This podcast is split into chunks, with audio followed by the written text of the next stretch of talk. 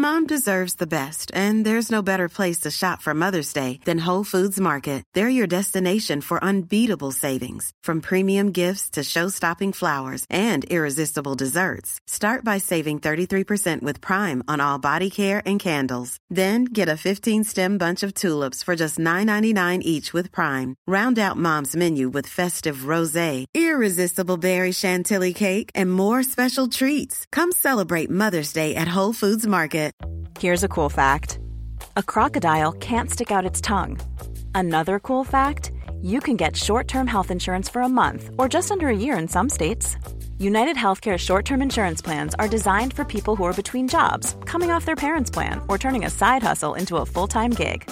Underwritten by Golden Rule Insurance Company, they offer flexible, budget friendly coverage with access to a nationwide network of doctors and hospitals. Get more cool facts about United Healthcare short term plans at uhone.com.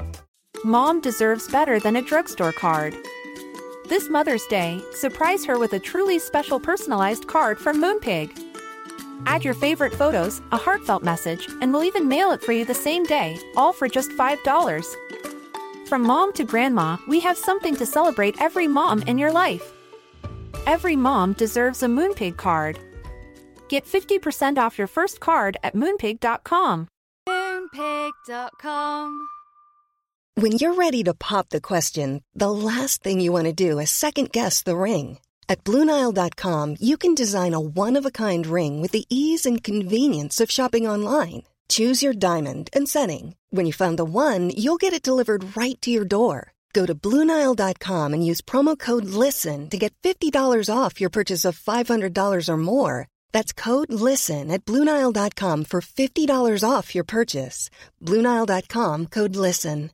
This is Paige, the co-host of Giggly Squad, and I want to tell you about a company that I've been loving, Olive and June. Olive and June gives you everything that you need for a salon quality manicure in one box. And if you break it down, it really comes out to $2 a manicure, which is absolutely insane. It's also so easy to get salon worthy nails at home with Olive and June. The difference between how your nails used to look when you did them yourself and now with the Mani system is a complete game changer. The best thing about Olive and June too is it's a quick dry. Dries in about one minute, lasts for five days, and full coverage in up to one to two coats. Visit oliveandjune.com slash perfectmani20 for 20% off your first system. That's oliveandjune.com slash perfectmani20 for 20% off your first system.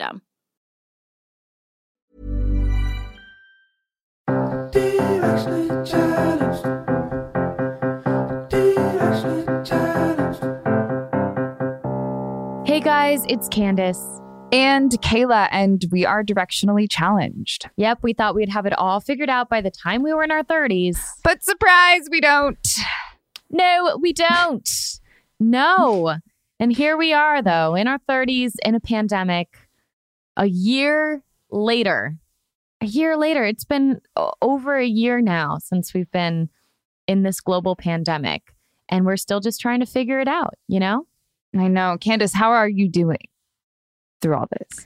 I'm, well, through all this is that that's a much that'll take up the whole episode today. But today I'm actually doing pretty good. You know, for me now reflecting a year later back on where we were in March of 2020. It's interesting. I had this conversation with my husband Joe and I actually was not in a like super great place at the start of 2020. My priorities were out of whack. I had just started seeing a therapist because I had realized that I just was unhappy about certain things that I felt were out of my control and navigating things within my own control. And then the pandemic happened. And so we immediately went to, we'd only met once and then immediately just went to phone calls for our therapy. And I was really grateful that I had met her right before the shutdown because I continued to work with her because I would find out that I was pregnant and um, and that was stressful with the pandemic and learning how to remind myself honestly to take consideration that it's not just my experience going through a pandemic it was taking into consideration what my husband was feeling what my 5-year-old was feeling what my stepdaughters were feeling as teenagers you know i i think i've mentioned it a few times on this podcast that before my husband and I moved in together and really truly finally brought all of our family under one roof four years ago, I had always lived by myself. So not only, you know, our running joke is we got married, we had a baby, and then we finally moved in together with our blended family when we moved to LA. And so uh, just realizing how much of those that like those habits of my own just like really just kind of considering what I needed and what I was going through and having to reframe that as like, oh no, this is like a whole family and I have to consider everyone else's experience and how I just wasn't in that place a year ago. And here mm-hmm. I am a year later, you know, and a year later, and I feel way more in tune with my family, within my marriage, you know, as a mother, as a creative. I feel way more in tune. You know, we've talked, uh, you know, Melissa, you're on as well, just listening, but the three of us have talked about how happy, like how proud we are of these episodes that we've created within, you know, the parameters of doing this on Zoom, but we're actually like really inspired more, even more now by, you know, what we've created in this past year. So I'm surprised a little over a year later to say that I'm like really proud to reflect back on the growth, on my own personal growth. So that's where I am today. Yeah. Kayla, where are you at today? How are you today? Yeah, it's interesting. You're right. The question, how are you today and how are you, are so different because it has been a full year. And even as you you're speaking about your experience, I'm realizing what a roller coaster mine has been. Poppy was six months when this pandemic hit. She's now a year and six months, a little over that.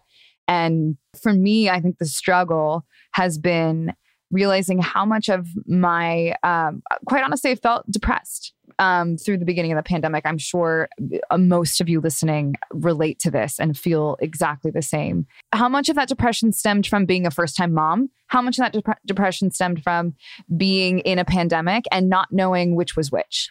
and trying to figure it out. And now uh, that there's hope and we see light at the end of the tunnel with the vaccines, I'm realizing most of it was from the pandemic, but the fear of not knowing how much did stem from like becoming a new mom and not knowing who I was within that role. Um, so I do feel like in our family, and then to add on top of that, we moved into a new house. So there was a lot of big changes right as everything hit. And so now that the dust has settled, I feel like we are finally in a groove. But figuring out who we are as a family and who we are as individuals within all that has been quite the roller coaster ride. And I can say today, even this morning, we just woke up and, and both Tanner and I said, Oh, how grateful we are just to be in our home, to be with our family, and realizing that it really is just about the little things. It's about the simple things the sun on our face, being able to walk outside and do whatever it is we want to do and feel yeah just about appreciating the little things when you know the busyness of life before all this was the priority it felt like that took over who we were yeah. How many episodes did we have talking about just how obsessed we were with this idea of being busy? Right. You know, and how how ridiculous that sounds now. And I mean, yeah, I, looking back, it's where I was at a year ago was my entire self worth was wrapped up in things that really don't matter to me Eh, like the, that are not at the they matter to a certain extent but it's not the forefront of my life you know my identity is not um, my work and my identity is not uh, what other people think about me and, and but when i say other people i mean people who are not on like my short uh, are not on my pod, you know, my pandemic right. pod list. You right. know what I mean? Like I was wasting so much time on um, things now that I just I, are, are kind of laughable to me that that's what I was spending all my time worrying about. And I was missing so many wonderful things that were right there in front of me. And that's what I'm excited for in seeing the light. You know, we are a year later, we do have vaccines, you know, are being distributed at a higher rate. Um, you know, we're we're getting there. And and so I, I think that the excitement is for me personally is this kind of personal growth that I'm excited to apply to what life is going to become and what it's going to look like. But I remember, you know, you and I have talked so many times in where you were saying as a new mom during this experience during the pandemic, just saying, Is this me? Like, why is this so hard? Other people have done this. Other people have reared children. Every, you all have kids. Like, why is this feeling so hard? And how many times I say, Yeah, but I didn't have a one and a half year old or a one year old during a pandemic. Like, right. you were isolated. Like, it was, it was a completely different experience, you know? And it's going to be interesting in the future, looking back, you know, in the event of having more kids, if you're going to look back and be like, wow, and find and like see that difference of uh, what it was like to be a first time mom during a pandemic versus a first time mom who's more concerned about like mommy and me dance class, you know, and like who's bringing coffee to the library because that's what it, you know, that's what it kind of more often is like when you're um, a first time mom. It's more about like don't eat the sand on the playground as opposed to like I can't leave my house because there's a deadly virus globally, you know, that that that no one has control over. Wow, just saying it out loud is still just um feels like we're you know in a sci-fi movie. I mean we are essentially living in a sci-fi movie still. We're a year in and that's why i'm so excited to sit down with our guest today vanessa gorelkin to discuss coping with the pandemic a year into quarantine Vanessa is an occupational therapist with specialty certifications in lymphedema and mindfulness based stress reduction. She received her master's degree from New York University and is committed to applying her over 25 years of medical experience to assist with healing and helping individuals embrace their full life and manage their wellness throughout this unprecedented pandemic. I cannot think of anyone else better well equipped to talk about this. So without further ado, here's our interview with Vanessa Gorelkin. Guys, we're here. we're doing it. Are we here? Are we here? Are we? Where are we? Vanessa Gorelkin, we are so excited to have you here. How are you doing today? I'm great today. I really, I love to talk with new people and uh, spread the message of surviving the pandemic and maybe a little thriving in there. So I'm really delighted to talk to you guys today. Thank you for having me. We're so happy that you're here and um, happy to jump right in. I mean, the truth is, when we ask everyone how they're doing, usually the typical answer is good, great, fine.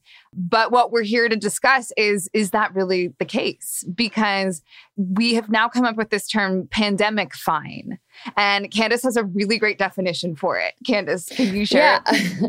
I was talking with a friend over the weekend and I asked her, as we all do when we're catching up on the phone or FaceTime, like, how are you? Or via text. And she said, um, I'm pandemic fine. And I was like, what is I need to know what this definition is because this feels like I need to be saying this from now on.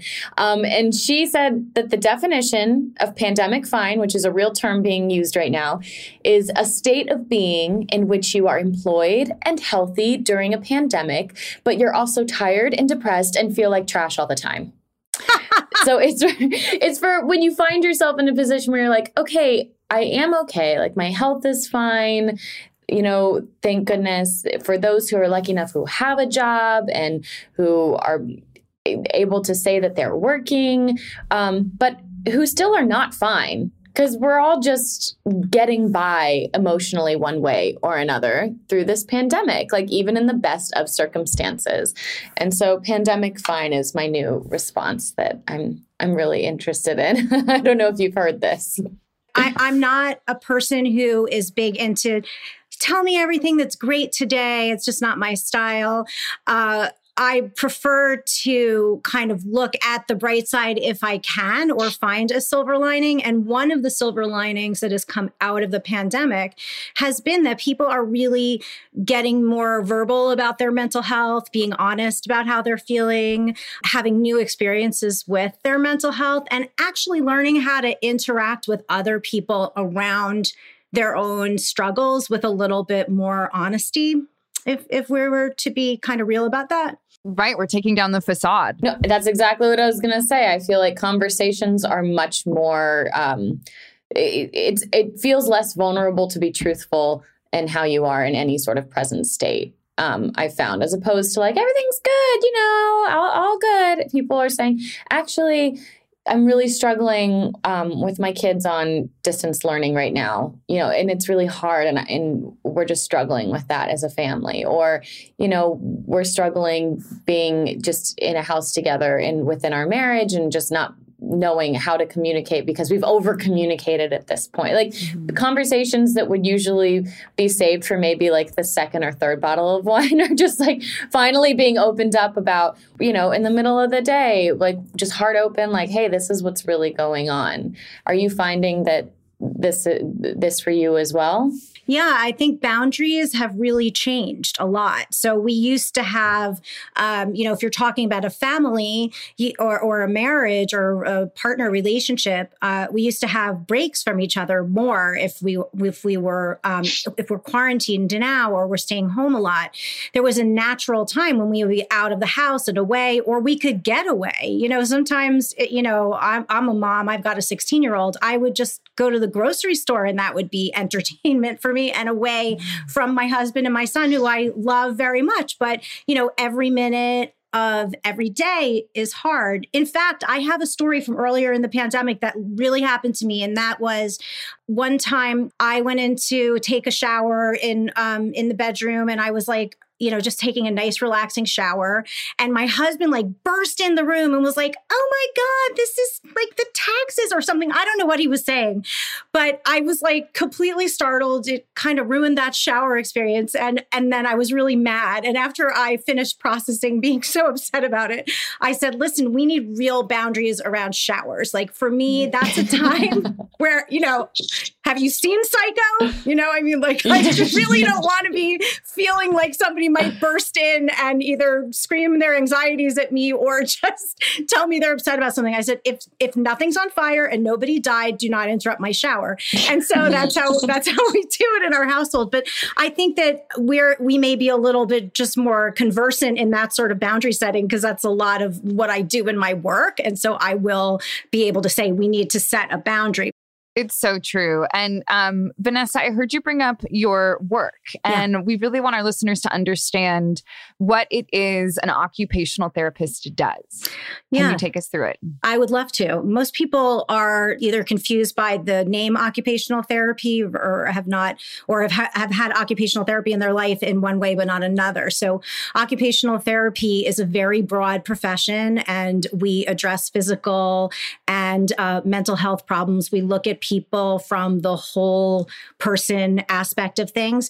And we really try to help people to live a, a great quality of life uh, and um, to live their lives to the fullest. And uh, that can look like a lot of different things. I can definitely see how having that during a global pandemic is a really beneficial way to live. Vanessa, you have a system for helping us um, assess our daily activities so that we can distinguish behaviors and habits that are beneficial to our well being from those that are not so beneficial. Can we do this with you? Can we go through this? Absolutely. Uh, so there's a good way to look at whether we're sort of aligning with our values and um, getting our needs and wants met. And a good way to do that is to look at your day with 24 hours in it. I often recommend making a circle, like a like a pizza pie, and then cut it into 24, uh, admittedly uh, small slices, and then to mark out some areas of function that we do each day um, and that you know are sort of reliable. So those would be in the way of self care, you know, um, getting dressed, um, taking a shower, what, brushing your teeth, doing things like that. Eating um, can be a separate category. Preparing food could be a separate category. Child care, things that we have to do that are required in our day. And then things that we uh, want to do that are fairly important to us, uh, but uh, might be less required, but they're significant. So let's see, you know, it might be communicating with friends. We want to do that, but if we had to set it aside, we could. So then we want to just look at each of these different categories. And then the last category being things that we do that take up time in our day uh, that um, are more leisure oriented. Um, oh, I forgot to throw in the exercise. I really think exercise is, is one that um, people spend time on and they don't realize they're spending time on it, or sometimes they want to spend more time on it. So finding um, the balance between all of these different things can be uh, done by color coding that chart of activities and then looking at how much is spent on each one just as a quick visual shot. Does that make sense? It absolutely makes sense. I think it's so important to note that, I mean, it's going to differ for each individual. You had I heard mm-hmm. you speak about, you know, if it's an essential worker on their way to work, their their pie chart's going to look completely different from a school teacher or really anyone with anyone's life is so different and I, I was trying to do this. I heard I heard this activity and trying to slice my life into 24 different little pies and I what I found my problem was was that I was I had different colors on each pie. I'm, I'm multitasking. Essentially I'm doing too much at the same time. Mm-hmm. I'm throwing in a load of laundry and I'm also trying to cook and then I'm also trying to answer emails and I would love to know is this part of the problem that we're all home now and there's a mix between work and play and family life? And is this adding to this feeling of being overwhelmed? We're not solely focused on one thing. Yes, in a word, it really is a very tremendous stress to be at home when you didn't used to be at home as you know because i agree with you we're talking to a lot of different people in the audience so if we're talking to somebody who's home more and they have all of those home tasks that are before them, laundry, um, making a more complete dinner than you might typically do, or making your kids lunches for tomorrow, or what have you, um, it's very tempting to start doing those things all the time. And I love how you said you had overlaps because that is a great realization in and of itself. There are so many personal realizations that you can make if you just take a couple of steps back. And I want to also remind the audience and you, Kayla, as well, um, if you're doing this and feeling any sense of judgment or regret about it, that this is not about judging yourself and finding yourself wrong. It's about looking at your life and seeing, oh, what are the areas where I think I might like to have a change? Or what are things that may be causing me some anxiety or some stress that I didn't even realize? So I love that you realize that you're doubling down on, on tasks. I think that's extremely relatable. And it's not that easy to do without getting stressed.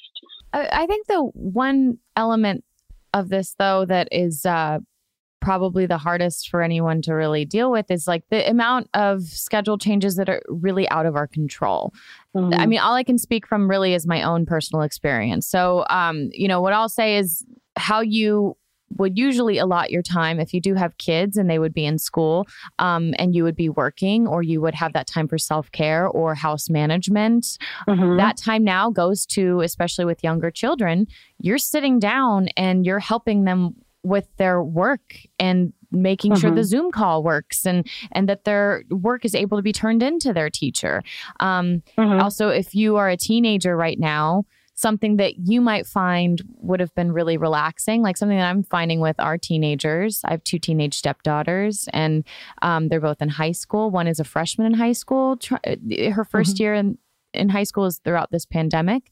And mm. something that she usually would have done to kind of decompress from the day would be like watch some Netflix on her computer. But she's mm-hmm. just spent all day staring at that screen. Um, and that's become more of a, as opposed to a means of relaxation, a, kind of like a stress inducing activity.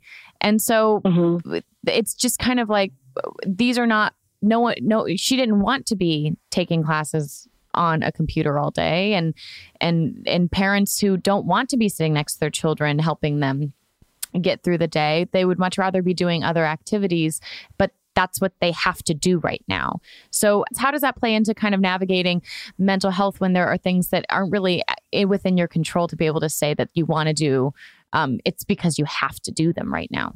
Yeah, uh, it it makes so much sense, and uh, I am, you know, a, a, technique that I use uh, frequently with people, and I teach it is acceptance and commitment based therapy, which is really about how to look at your life and see what can change and what can't change.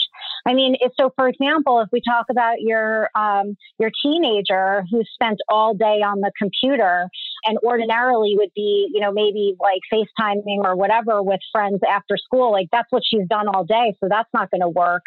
how does she get the quality of life that she wants and the quality of social interactions that she wants within the the boundaries of the pieces of the puzzle that that we can move. I, I think the thing that people are struggling with, and it's a very valid struggle, is there are a lot of weird puzzle pieces that can't be moved around right now that have just been imposed upon us. We lost a lot of control. And that's hard for people. Yeah, because even if you say, you know, she's she luckily has the wherewithal to say, you know what, I'm going to go take a walk right now. I'm going to go walk the dog. I'm going to get outside. Mm-hmm. So she, I'm we're really mm-hmm. proud in the way that all of our kids have been handling it because it's hard and it's not easy on them at all. Um, mm-hmm. But there, but it's not like you know, okay, well, I'm going to go spend time with friends. And for us, you know, we've had I was pregnant throughout the whole last year. So as someone more high mm-hmm. risk, it was just eh, we all of that had to be taken into consideration essentially. So mm-hmm. it was really tough. And and I think that is a part of like how much is out of our control right now and and yes. feeling like this is it. There's no other options. And how do we deal with it emotionally when there's no other outlet and and you kind of are reliant on going within inside yourself and um, mm-hmm. and having to do that mm-hmm. when you're in your 30s is one thing. Having to do that when you're a teenager is one thing. Having to do that when you're surrounded by family is one thing. Having to do that when you're alone is a whole other thing. Mm-hmm. um, is there like a through line or a byline from uh, clients that you've sat down with um, through therapy uh, various therapy sessions like that you've heard? Is there kind of like something that everyone is feeling that is universal? Or is everyone's circumstance so different that it's hard to kind of keep up from someone in your position Hmm. I, I, think the universal aspect of things is that we are all being presented with a situation that is completely out of our control, just like I mentioned before, and as you're talking about as well. We, you know, there are so many things and so many more things than we're used to that are beyond the control that we once had. And so I would say that, you know, that through line or something that's common for all people is everyone is struggling with um, be, having this imposed change upon them very suddenly and um, not something that they wanted to have happen. And so people are really being challenged like never before in terms of what do I do when I'm in a situation that I cannot control and I but I have to accept it. And I, will tell you the um, the spoiler alert here is that um, you have to either be miserable or accept it or work towards acceptance. And acceptance is not approval. Those two things are not the same thing. So if you accept a situation that you don't like, it doesn't mean you're like, yay, I'm so happy this happened. It means that you are saying, I'm going to stop fighting and I'm going to find a way to live my life, um, and, and this isn't about necessarily being happy, be, live my life with some comfort or to look towards the future, but also stay in today. So, yeah, that is a very universal feeling of loss of control for so many people I talk to. And, you know, I, I listen to this podcast. I, I love podcasts. I hear it all the time. So it is a big struggle, not uncommon. Hey guys, we're going to take a quick break. We'll be right back in just a minute.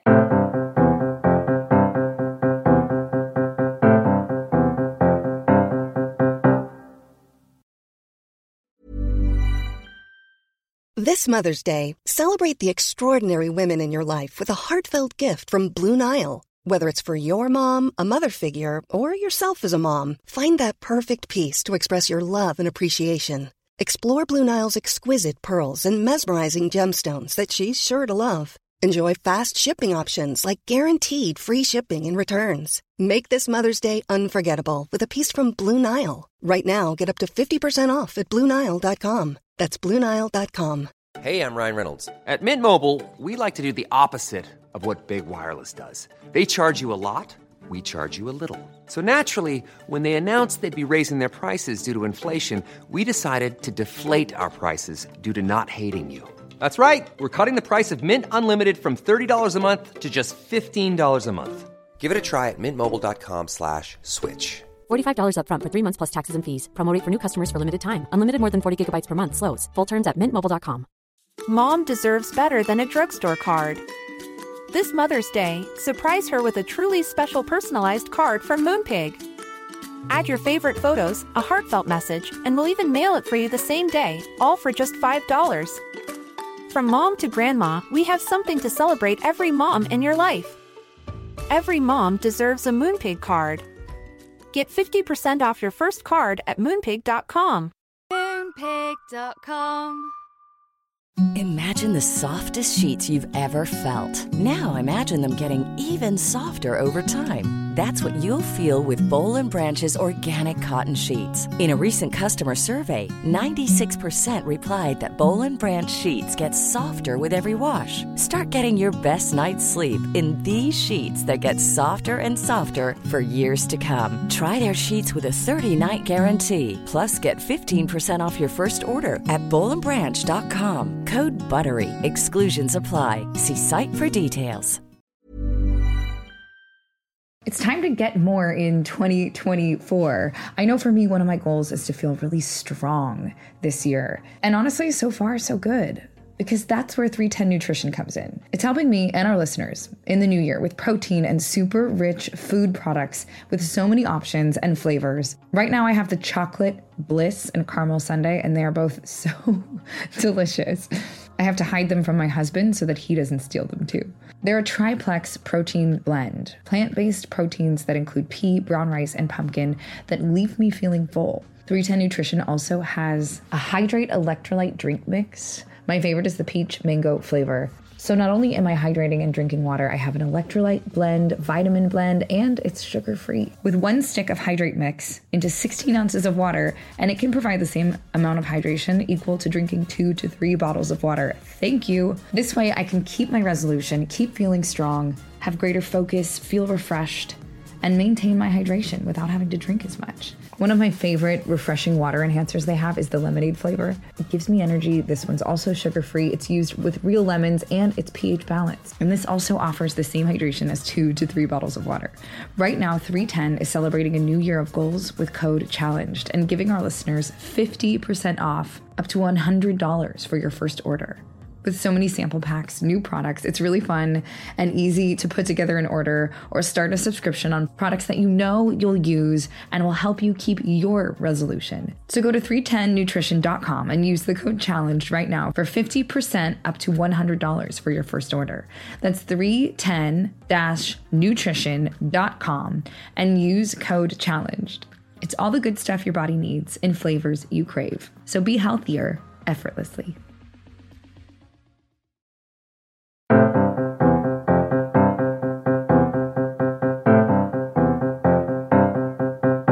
Back. So, what is our ultimate goal then in all this? Because the, we I totally understand, like just accepting the circumstances and understanding that there's only so much we can do. But there is a part of me that always wants to try, and I don't want to necessarily control the situation, but to try to make it better if I can. So, Mm-hmm. are there any ways that we can actively do that? What is the ideal experience look like? I, just Mm. am I making sense? My question is my question making sense? Absolutely. No, it's a t- very good question. That one I can't answer for everyone um, Mm-hmm. and say what their, I mean, obviously, I don't think um, we really mean to be like asking what's the ideal situation for every single person. But I, I think the Right. question about how do we how do we cope when things are not going our way is a universal question. I mean, I don't, I haven't, I don't know if you guys know a lot of people with perfect lives, but I've never met anybody with a perfect life. and so we always are, you know, presented with circumstances with, that we don't want. And sometimes they're imposed upon us. And, um, you know, like an illness or, or a pandemic or, um, you know, the breakup of a relationship or, or anything like that, or the loss of a job. So these are skills that we, um, we have some, uh, you know, ability to speak to, but we, we have never been asked as a society to do it so generally, like, oh, you just have to accept this. And the word just has a, is, um, just accept is um, really a. Uh, I would, I say it myself, but I, I would take that out of the equation. I would say work towards acceptance um, because we will waste a lot of energy fighting the circumstances. Let me give you an example. So if I were to um, every day wake up and say, God damn it, this freaking pandemic. I can't believe this. this is horrible. Um, and then I were to spend an hour and a half of my day just sort of being miserable about it and really thinking about how angry I am about everything. I mean, I that's my choice. I could do that. Or I could spend that hour doing things that um, add value to me or help me feel more stable. So things like taking that walk that your daughter took. Great idea. Um, doing things that either distract us, sometimes distraction is good, or ground us in this very moment. So those things are like meditation, deep breathing, taking a bath, or or doing things that kind of bring us back to right now. Um, so it, it depends on where you're at in, in the moment. I, I, do not want to sound like I'm a um, everything has to be positive and great kind of person. Rather, I'm saying like this is how it is for us. And the way that we allow things to be how they are is to literally allow them to be how they are and then see how we can function around the corners of that problem. Um, I'm not sure if that's too sort of broadly based, but that's how I would look at it. Hmm. As an occupational therapist, what was your focus pre pandemic? What were you working on mo- most often with your clients?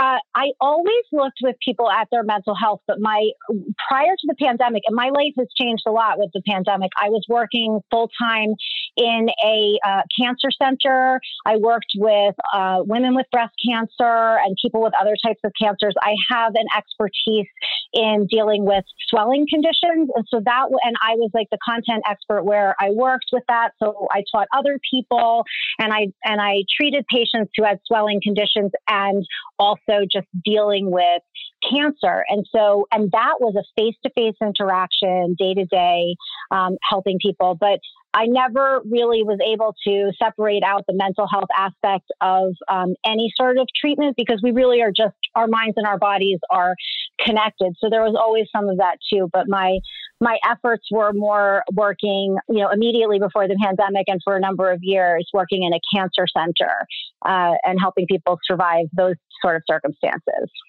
What did that treatment look like when you would go into the room to sit down with the cancer patient? Everyone is going through something similar.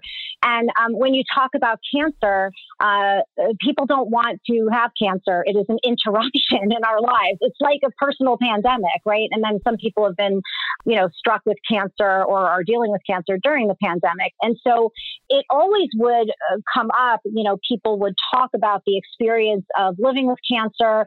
Uh, sometimes it would just literally be sitting with a patient and listen to them uh, tell me about their experience and uh, cry about it or be sad about it or angry about it. Sometimes holding those emotions with someone would be a lot of the treatment with people. Sometimes it would be very practical. It would be like, I am so tired. I'm a hundred times more tired than I usually am because I'm having radiation. So how am I going to live my life? How am I going to get to my job? What am I going to do? What sort of adjustments am I going to make in order to live around this? So I think it's it's a really interesting and excellent analogy to think about. You know, the pandemic is is sort of um, the experience of having a serious illness in a way, even if you never get COVID or no, even know anybody who has COVID. It's still the experience of uh, having something thrust upon you in your life that you can't change. And so you can either accept it, uh, or you can grieve it, you can go through various stages. So always the components of the treatment included talking about that grief process of you know, I, I have this situation and I didn't want it to be that way. And how am I going to cope with it and deal with it? And then we would do very specific things to help. So if someone has swelling or pain, we would deal with that area. I did some hands on type treatments for lymphedema. That's the condition I'm talking about. So we would address the physical thing too. And again, really great analogy because just because you're sad about something doesn't mean there's not something physical or that you or something that you can't change um, in order to make things better. Like if we were to go to the laundry, I'm going to go way back and go to the laundry example where you're doing the laundry and cooking dinner at the same time. There are ways to look at those activities at the same time and say like, oh, is this bringing me more quality for me to be running back and forth between the kitchen and the laundry room to be doing my laundry, or should I just let the laundry um, sit for an extra 10 minutes so I can cook dinner and then um, I'll put it aside later. I know that, that I hope that wasn't too jumbled up, but it, it is a lot of um, similar things that you brought up, as a matter of fact. Yeah, no, and this idea that it, you know, even if you are in a position where you have not had COVID or know anyone who has um, passed from COVID, you know, this is something globally that has affected everyone. And the reality is, I mean, if you turn on the TV, every other commercial is geared more towards mental health. And, you know, that is something to note. And and the fact that suicide rates increase during economic downturns and the social unrest and you know the the election of last year and there's uh-huh. been a lot that I think as a society we're holding on to internally that ha- you know is you're we're starting to seen addressed, you know, in commercials on TV, where I think uh-huh, there's like an app uh-huh. for meditation that literally their whole commercial is just silence with like some rain sounds, you know, just like this is what everyone needs yeah. right now. Just like here's 30 seconds of rain sounds. And it's always so soothing when it comes on. Um, but so when the pandemic hit, did you did you see then a shift? I mean, obviously you had to shift towards people calling you. You had to do uh, therapy sessions with clients online. Mm-hmm. Did you feel like, given your experience having worked in specifically a cancer unit, that that you felt like you were ready to take on sitting down with clients to talk them through their experiences with the pandemic while also experiencing it for yourself for the first time? You know, it was really, really hard. And um, my personal experience is that, you know, the um, with with with the pandemic coming on, um, there were so many changes that had to happen really quickly. I'm the kind of person who is like, a, they call it an early adapter. Like, I'm the kind of person who's like, oh, there's a change, I'm going to change. And so I could see almost immediately, and we're, and we're here in March. It was like March 12th, I was going to be going to a conference, the professional conference. They canceled the conference. And at that time, I was like, oh my goodness, we are really in trouble here. And we started talking very early. So I we uh, formed a committee where I was working about um, doing video visits, and people were really hesitant. The work that I do, um, I work very closely with physical therapists. So I'm an occupational therapist. Um, physical therapists and occupational therapists put their hands on people. And so it was really terrifying to have to be like, oh my God, I'm not going to be able to touch somebody to help them. I'm not going to be able to put my hands on them. I'm not going to be face to face with them. But as it turns out, and probably partially because I'm like the kind of early adopter type, I was involved in, in building our telehealth practice where I was working. And uh, I thought it was tremendously effective. People, I had cancer patients who were like, this is so great. Now I don't have to leave my work to come here early uh, and I can have my treatment. It changed how we delivered therapy. But again, great, you know, great opportunity for analogy here. You know, there are changes that are going on in the world world. And what I read a lot about in the news and everything is a, a lot of resistance to change. And I mean, if I wanted to give a message to um, everybody listening, I would say to the best of your ability, look at how change can improve things in your life and how it can improve the things for the people around you. I mean, we brought up the election process. Um, there was tremendous uh, unrest over the summer, and um, but that brought to light you know, a lot of things about disparities, economic, socioeconomic, socioeconomic, um, racial disparities that have opened up really important conversations. We have such a long way to go as a society, obviously, and so many things to work on. But I think I'm seeing a lot of people resisting I have a certain amount of resistance in saying I want things to go back to the way they were. And I think the the thing that's certain is they're not exactly going back the way they were. We, we're, we're all different now. And so, how do we uh, allow ourselves to adjust and change without spending um, inordinate amounts of time wishing that it was not going to change or wishing it was some way that it's not?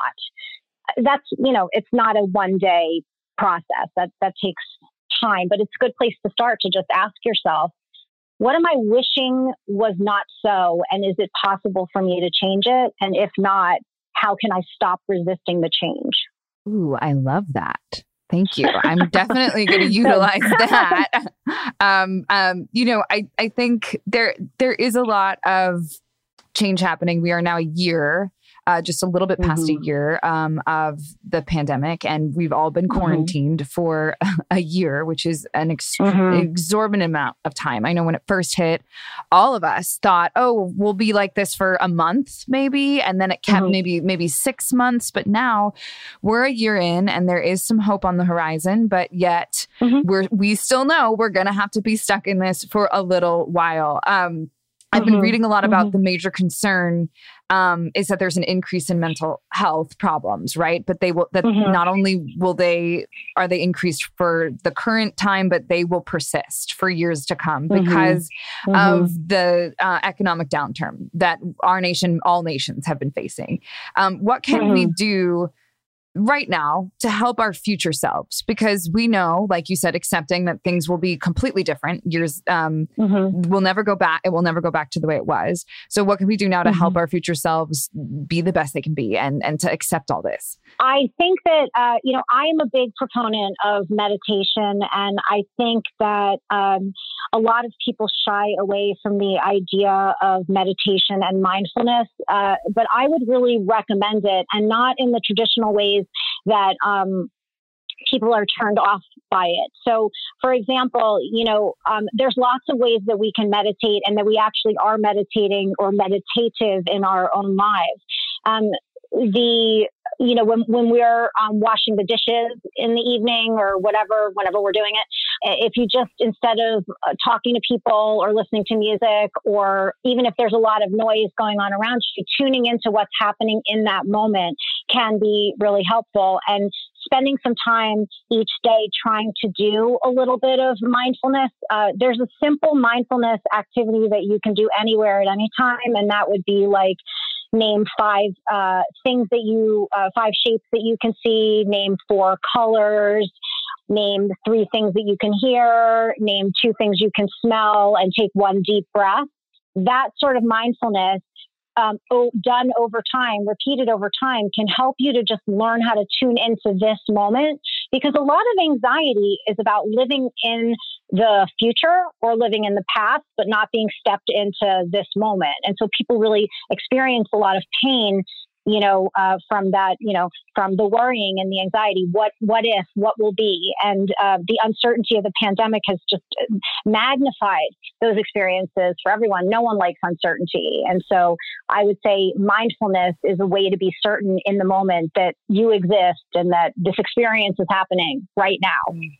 Yeah, I guess there's no easy answers. I mean, there isn't because we're not in an easy situation. There is no easy answer. Mm-mm. And that's really what we're talking about today. I mean, I mm-hmm. know for me, I'm constantly just trying to find comfort, to take comfort in the little things, no matter what that is. And Candace and I were talking on the phone this weekend about it and I was being really honest with her about how, you know, I love to cook for my family. It's something I do and it's it's something I feel like I can do so that it finds I find comfort in it and I'm providing comfort for them.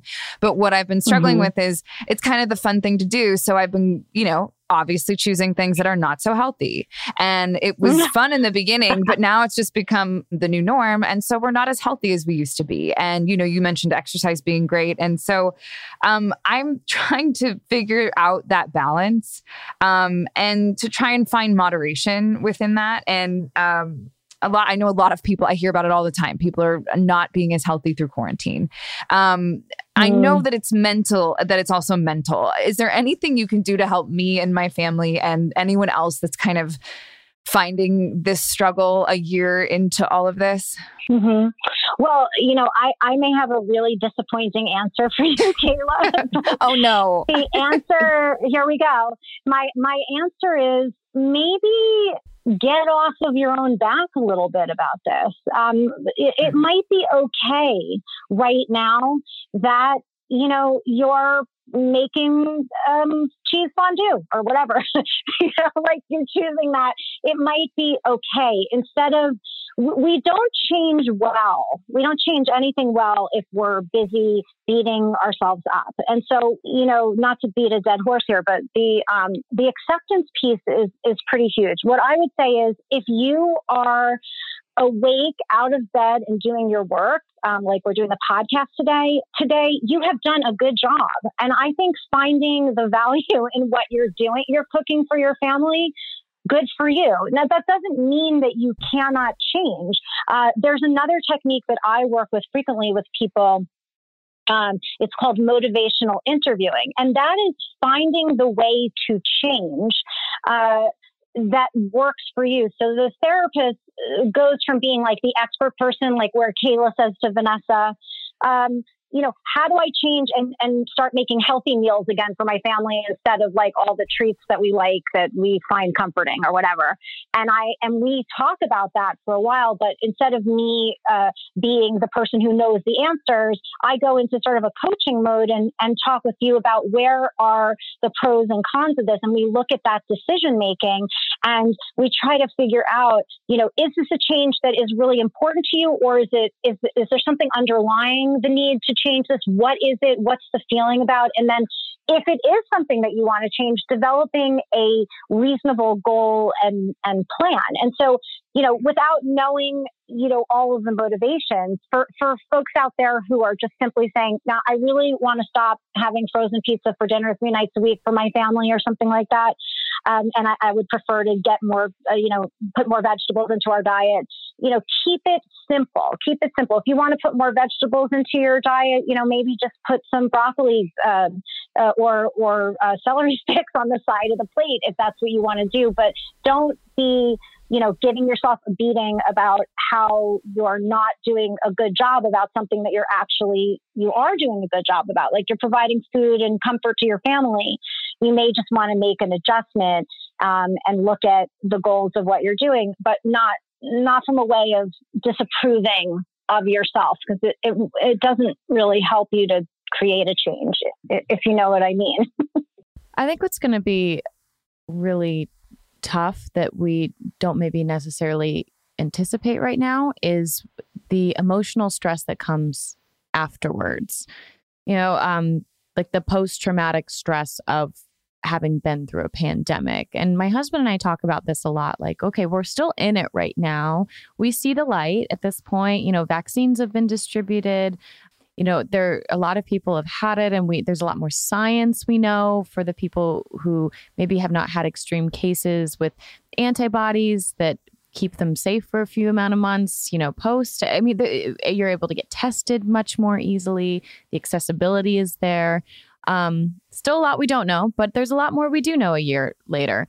Um, my question is for you know a year from now in like 2022 and then a year from then in like 2023 like looking back and realizing how stressful being in a pandemic was realizing how many lives were lost um, and and also mourning the things that we weren't able to experience with our loved ones you know whether it's mm-hmm. weddings or or relationships that have dissolved because the stress of the pandemic was too much within a marriage or a relationship or between family members. Um, you know people who were not who were unable to attend funerals of family members you know high school seniors who never had a prom which sounds so frivolous on one hand but that you know you think back to your own youth every high school movie is about prom or mm-hmm. or like that's that's it you know that mm-hmm. whole mm-hmm. experience and so it's it's the, it's mourning the things that were lost whether it was mm-hmm. time loved ones um yourself mm-hmm. and and how we navigate that period like that's what i'm starting to think about right now now that mm-hmm. i see the light a year later do you, mm-hmm. I mean, is there anything that you have to say to that, or do you think about that? Does that come up in your um, in your work right now? Yeah, I, I think that people are beginning to look at what things will look like when we can, like, you know, go out of our houses more, when we can, um, you know, be just you know, be more, you know, I hate to say the word normal, but we can, you know, get a sense of normalcy again uh, without all of this extremely frightening, you know, death tolls and people being sick and ICUs being filled and everything like that. And we, you're right, we are moving in, in the right direction. And I would say that, you know, grief is a process. And I think that a lot of the mental health issues that we're seeing right now are about grief. You know, grief has, um, there are ways of looking at grief um, as a cycle, you know, and it includes anger, depression, sadness, bargaining, um, and uh, the one I can't think of the word where you um, pretend it's not happening, denial. I can't even remember the word denial. So, you know, the grief process will be um, i think we're in it already and as we get back into our lives i think a good piece of advice to follow would be to be aware of the fact that that when things start to let's say speed up or we're doing more things outside of our houses or we can really safely go and i don't know have a dinner party or or send send our kids like to a more you know unknown friend's house or something like that that might cause anxiety and or what have you or send our kids back to school full time that we will inevitably be grieving and that instead of expecting ourselves to be like super happy and um, think everything's great now that everyone's allowed to do indoor dining again or or whatever it is that they've been really missing. My family misses going, um, you know, places like there's, uh, you know, this lovely place called the Desert Botanical Garden. We haven't been there in a year um, in Arizona, um, and so instead of thinking, wow, this is going to be so awesome, just to kind of put your toe in the water and say, you know, it's okay if this feels really weird or anxiety provoking. In fact, a lot of um, folks are expressing concerns about having to go back to their lives. That's what I'm hearing a lot of a fair amount of anxiety about, like, I don't know how to re engage in my life. And I would say that staying focused in the now is really a good idea, but also understanding that it just may not be that easy to pick up where you left off. And um, it, it, it's okay that it's not easy. Just try to take the baby steps. Think about how you would break it down for uh, a small child. Like, what would you expect them to do when it's their first day of school? But for us, it's like getting back into the world. That's such great advice. Thank you. I'm writing down what you're saying as as you're saying it, so that I can take it and put it into um, my life. You know, I think it's important to discuss how you do these telehealth sessions and consultations, mm-hmm. and how mm-hmm. um, during the pandemic, that is, we talk about pivoting all the time in in our careers, and it seems like since the pandemic, you've had to truly adapt and pivot into something mm-hmm. new, and you're doing um, telehealth consultations. And yeah. what has that been like? And what is, has there been a common struggle with people? And also, I want to make sure our listeners know that it's something that you can, that, that their initial telehealth consultation is free, correct? Yes. Yes. I, well, first of all, so I practice in Arizona and actually I'm getting licensed in Connecticut too because I've been doing some work in Connecticut. It's, you know, one of these things with the pandemic is like things get very, you know, like far flown because we can do telehealth across state lines. I'm, I'm always interested in, you know, uh, getting licensed in other states if I find that I have a, a big call for folks who need me somewhere else. Um, but yes, I do do a free consultation through my uh, website, um, and I do that via video. And um, on those initial consultations, we talk about what sort of things occupational therapy could help a person with, because I find that you know of all the mental health interventions, occupational therapy is not a thing that people think of when they say like, "Gee, I need a therapist. What am I going to do to help myself? Let me see if I can find an occupational therapist." Um, it, they they don't say people don't say that. They say I want a counselor or what have you. So an occupational therapist, what I do in a telehealth consultation is I, we talk about um, even an initial consultation, what's going on in your life, what what are the things that you're feeling, you know, uncomfortable about, and what sort of things are um, are things that you're wanting to change or what are the areas that are difficult uh, for you right now? And then we can develop a plan that includes like really practical things that you can do to help yourself. That's where that motivational interviewing comes from. I would say nine times out of ten people are saying to me i want to exercise i want to eat better. I always hear that so that's a real constant. Um, but i also hear i want to feel less anxious i want to have fewer panic attacks Um, so, you know, it runs the gamut uh, for people. And, um, you know, occupational therapy certainly can work with somebody seeing a psychiatrist or a psychotherapist, but it can also be a standalone therapy if a person needs to be kind of coached through these very, very difficult pandemic uh, type challenges. And it mm-hmm. works well on video because again, it doesn't it doesn't involve me putting my hands on you. It involves us talking about what are you going to do for the next um, hours uh, between this session and the next time I talk to you. So um, a lot of coaching, um, listening, and supporting, and then helping people get to the lifestyle that they want. And what do you say to any of our listeners right now who've never been in therapy and who are thinking, oh, you know, maybe I don't know. I feel like that would be weird, or I'm scared, or I'm hesitant. Um, and also, or those who are worried about the financial cost of therapy. Uh, do you have advice for anyone listening right now? Yes, that is a terrific question. I, I have run into uh, patients over and over again who say, I'm not sure if I can afford this when I have um, been in like the free consultation with them. And I say, well, I have a sliding fee scale. and people say they don't know what that is. So for anyone who doesn't know what a sliding fee scale is, it is um, when the therapist charges X amount of money. If you can't afford that amount of money, the therapist can look at your finances with you, not deeply, you know, it's not like a, a, a deep dive there, um, and find out what you can afford to pay for therapy. For me right now, I am trying to work with anybody who needs therapy. Um, to help them to be able to afford the help because I just that's my sort of moral ethical obligation from my point of view as a therapist. Plus I have uh, you know a fairly new practice. And so I have the ability to take on uh, more people. And I just I do love to help people. So the sliding scale question is a very good question. For somebody who's looking for therapy, um, there are various therapist directories. Like I'm listed on psychologytoday.com, but there are others as well.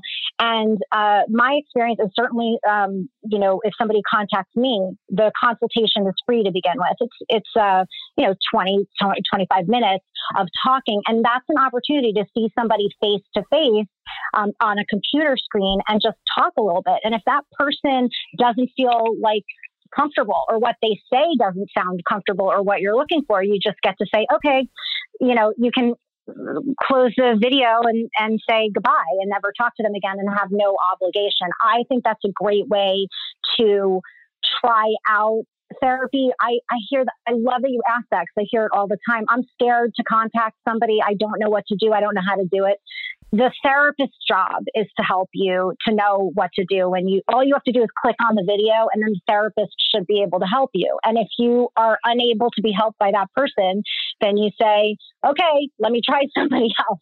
Uh, so I recommend the free consultation uh, for sure for people, and um, and take your mental health seriously because you know our mental and our physical health are very very closely linked together. Um, more stomach aches, headaches, uh, shoulder pain, um, knee pain, things like that. All sorts of things are coming up and being more significant nowadays because people are really stressed, and when our minds are stressed, our bodies are stressed too. Vanessa Gorelkin, thank you so much for joining us and giving us all your wisdom and helping us um, continue to stay sane through this very hard and trying time. My pleasure. It's so good to talk to you guys today. I hope it was helpful. Where can our listeners find you on social media or if they want to reach out to you to potentially work with you? Well on um, on Instagram and TikTok. I'm even on TikTok. Um, it's Vanessa Gorelkin OT. That's my handle. So that's V A N E S S A G O R E L K I N O T. Um, and my website is my name. So it's just vanessagorelkin.com, V A N E S S A G O R E L K I N. I think the biggest takeaway is to remember that this past year has been very difficult for everyone, uh, no matter where you fall within the scale. But we all have to make sure that we find a way to get help and we have to talk about it. We have to, we can't just hold it all in. And it's, I think, a good thing to hear that so many people are reaching out finally to get help and have a place to work on their mental health. And that is more socially acceptable, not only socially right. acceptable, but socially encouraged.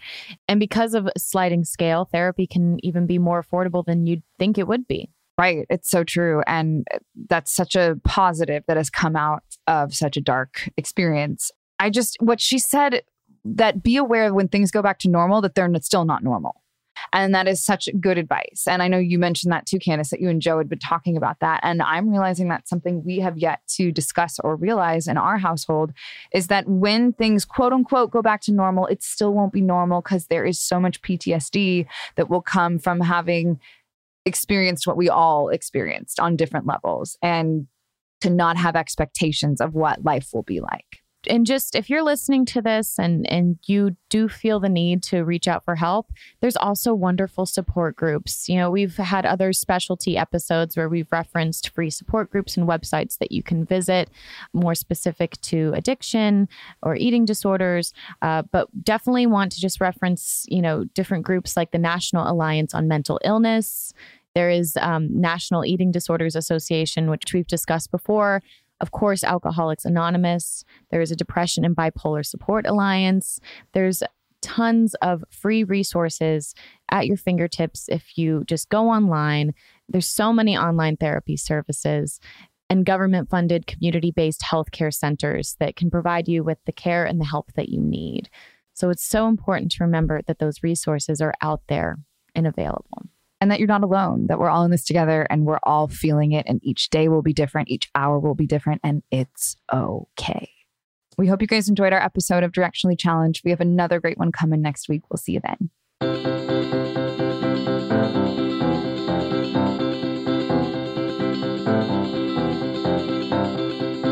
Directionally Challenged is a production of Pineapple Productions. Producer Melissa DeMonts. Edited by Katrina Henning. Post production sound by Chris Henry. Music by Joe King. And advertising partnership with ACAST.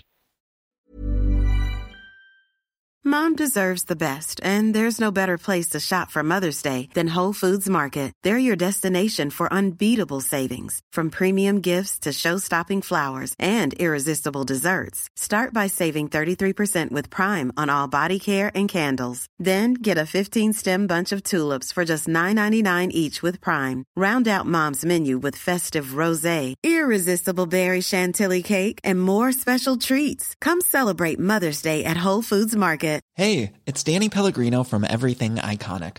Ready to upgrade your style game without blowing your budget? Check out Quince. They've got all the good stuff shirts and polos, activewear, and fine leather goods, all at 50 to 80% less than other high end brands. And the best part? They're all about safe, ethical, and responsible manufacturing. Get that luxury vibe without the luxury price tag. Hit up quince.com slash upgrade for free shipping and 365 day returns on your next order. That's quince.com slash upgrade. Hi, I'm Daniel, founder of Pretty Litter. Cats and cat owners deserve better than any old fashioned litter. That's why I teamed up with scientists and veterinarians to create Pretty Litter. Its innovative crystal formula has superior odor control and weighs up to 80% less than clay litter. Pretty Litter even monitors health by changing colors to help detect early signs of potential illness. It's the world's smartest kitty litter. Go to prettylitter.com and use code ACAST for 20% off your first order and a free cat toy. Terms and conditions apply. See site for details.